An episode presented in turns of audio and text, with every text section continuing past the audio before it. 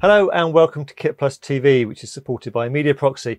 Now, the world of broadcast, news, media entertainment really has changed dramatically over the last couple of years. Technologies that were only in their infancy have now accelerated to meet the needs of the remote and disparate work environment.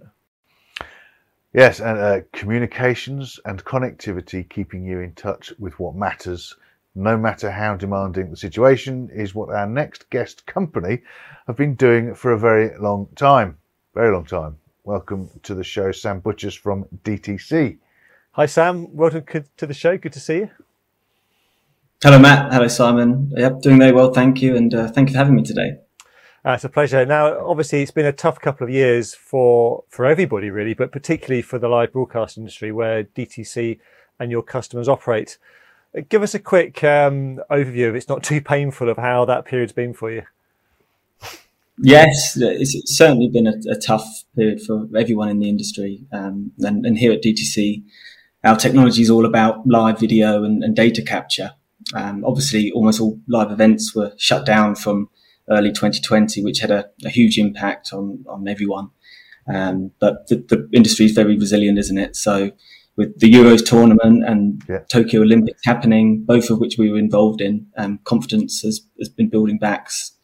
Um, the industry is not quite back to where, uh, quite back to normal yet, but we are seeing customers plan for future projects and there's plenty, plenty of going on to keep us busy. Yeah, to give us a clue, what, what I mean, what are the big events that you've well, either been keeping keeping you busy recently, or you're working towards? Sure. So, um, well, our Indian customer Quidich uh, were an integral part of uh, the T20 World Cup, which just happened in, in October and, and November yeah. in, in, the UAE. Um, they use DTC COFDM systems to capture overhead drone footage. Uh, they get fantastic shots from their, their buggy cam.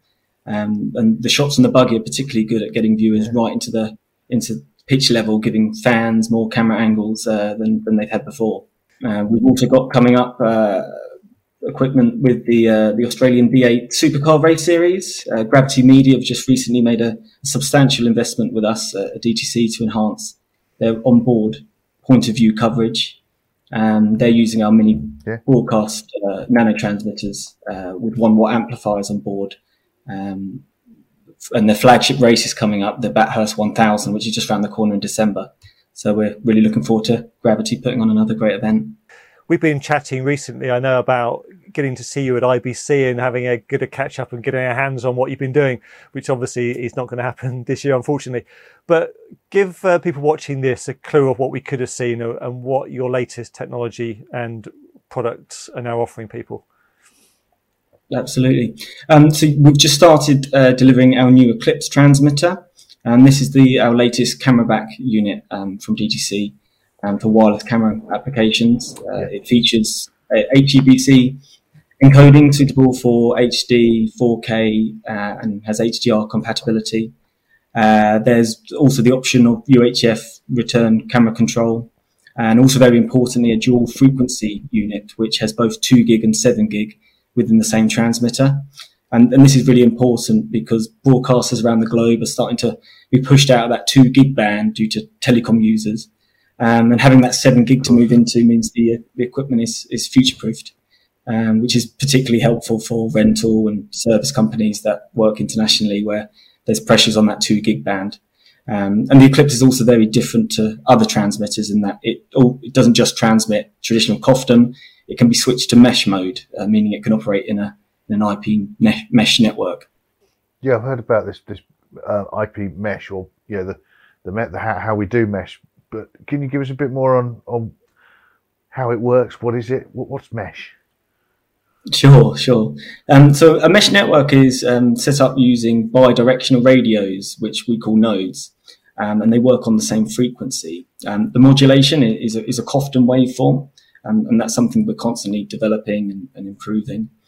Um, and, and, what Mesh is is that basically it's a time division system used. So each node has a has a, a time slot to transmit its data, and the end result is that you get a fluid, self-forming, self-healing network where data is passed to the required endpoint via the efficient route.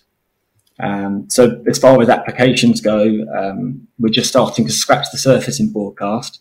Um, and if we take the requirement of a, a, wireless camera in a, in a pit lane, let's say, uh, you could use a mesh network right. to get video and audio from the camera. And in addition to that, you can have camera control, return video, auto cue data coming back.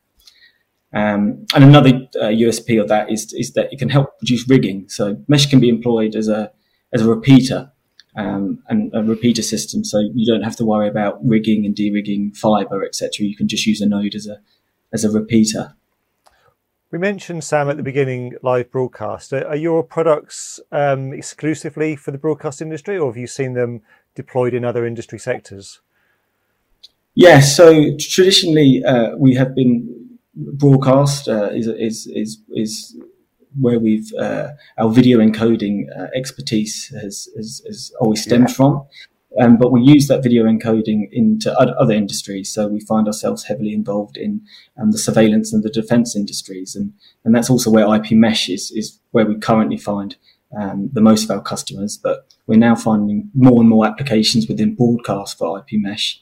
Um, for example, um, my colleague went out to France last week uh, to the Paul Ricard race circuit in the south of France, testing mesh in high speed motorsports environments for car data and, and telemetry.